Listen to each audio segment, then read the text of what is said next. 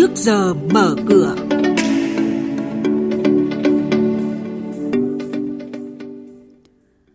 Quý vị và các bạn thân mến, tính đến hết tháng 10, tổng thu ngân sách nhà nước của Lào Cai đạt chưa tới 70% kế hoạch trung ương giao.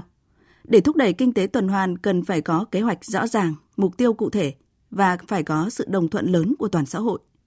Phiên chứng khoán cuối tuần trước, đỏ cả ba sàn là những thông tin chính sẽ có trong chuyên mục trước giờ mở cửa ngay sau đây và các biên tập viên Xuân Lan và Thành Trung sẽ thông tin chi tiết từ chúng ta.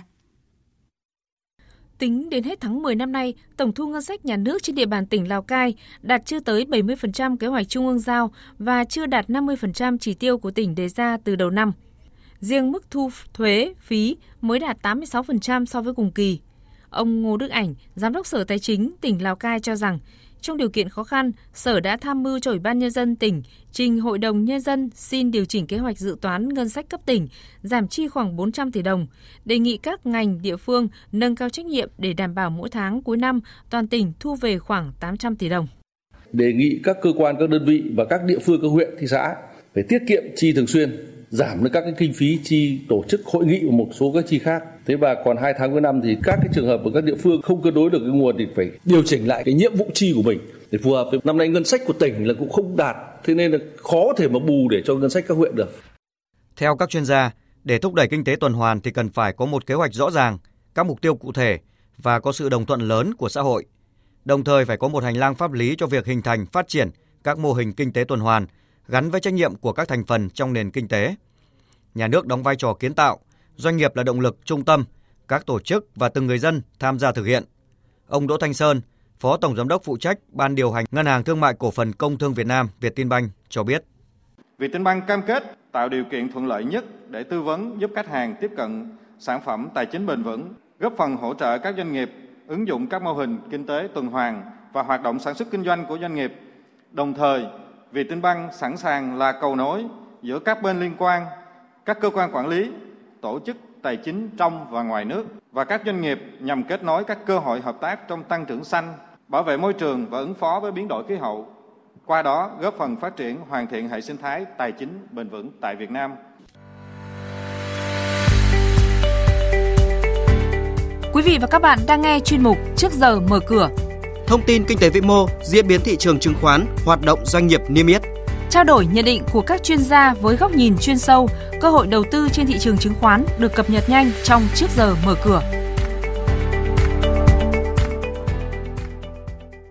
Thưa quý vị và các bạn, trong phiên giao dịch cuối tuần trước, thị trường chứng khoán diễn biến tương đối tiêu cực khi để mất mốc MA 200, tương đương vùng 1.115 điểm.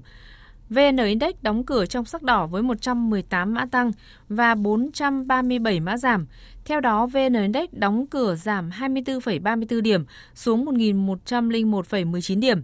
Áp lực bán bao trùm toàn bộ nhóm VN30 dẫn tới các mã cổ phiếu đồng loạt giảm điểm. Đáng nói, bộ đôi VHM và VIC là hai cổ phiếu tiêu cực nhất nhóm khi giảm trên 5%. Trên sàn Hà Nội, số lượng mã đỏ chiếm ưu thế, HNX Index giảm 3,02 điểm và tiến về vùng 226,54 điểm với thanh khoản đạt trên 164 triệu đơn vị, giá trị kỷ lục trên 3.000 tỷ đồng. Trên sàn Upcom, dòng tiền đã có sự phân hóa rõ ràng. Upcom Index giảm xuống 86,02 điểm. Xin chuyển sang hoạt động của các doanh nghiệp niêm yết.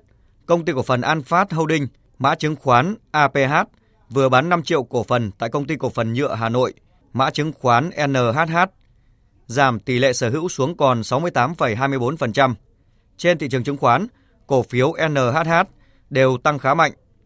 Ngày 16 tháng 11, đóng cửa ở mức 22.500 đồng một cổ phiếu, tăng hơn 64,8% so với mức giá hồi đầu năm. Công ty cổ phần Mai Sông Hồng mã chứng khoán là MSH vừa chi 188 tỷ đồng tạm ứng cổ tức năm 2023, tỷ lệ 25%. Ngày 6 tháng 12 sẽ chốt danh sách cổ đông. Như vậy tương ứng một cổ phiếu được nhận 2.500 đồng. Thời gian thực hiện thanh toán vào ngày 22 tháng 12. Trên thị trường chứng khoán cuối tuần trước, cổ phiếu MSH tăng lên 37.900 đồng một cổ phiếu. Công ty cổ phần đầu tư Long Điền, mã chứng khoán LDG sắp thưởng 12,8 triệu cổ phiếu ESOP giá 0 đồng cho nhân viên, triển khai từ quý 4 năm 2023 đến quý 1 năm 2024. Trong đó, công ty dự kiến sẽ dùng nguồn tiền phát hành từ lợi nhuận sau thuế chưa phân phối lũy kế đến thời điểm phát hành cổ phiếu ESOP. Đóng cửa phiên giao dịch cuối tuần trước, cổ phiếu LDG tăng lên 3.890 đồng một cổ phiếu.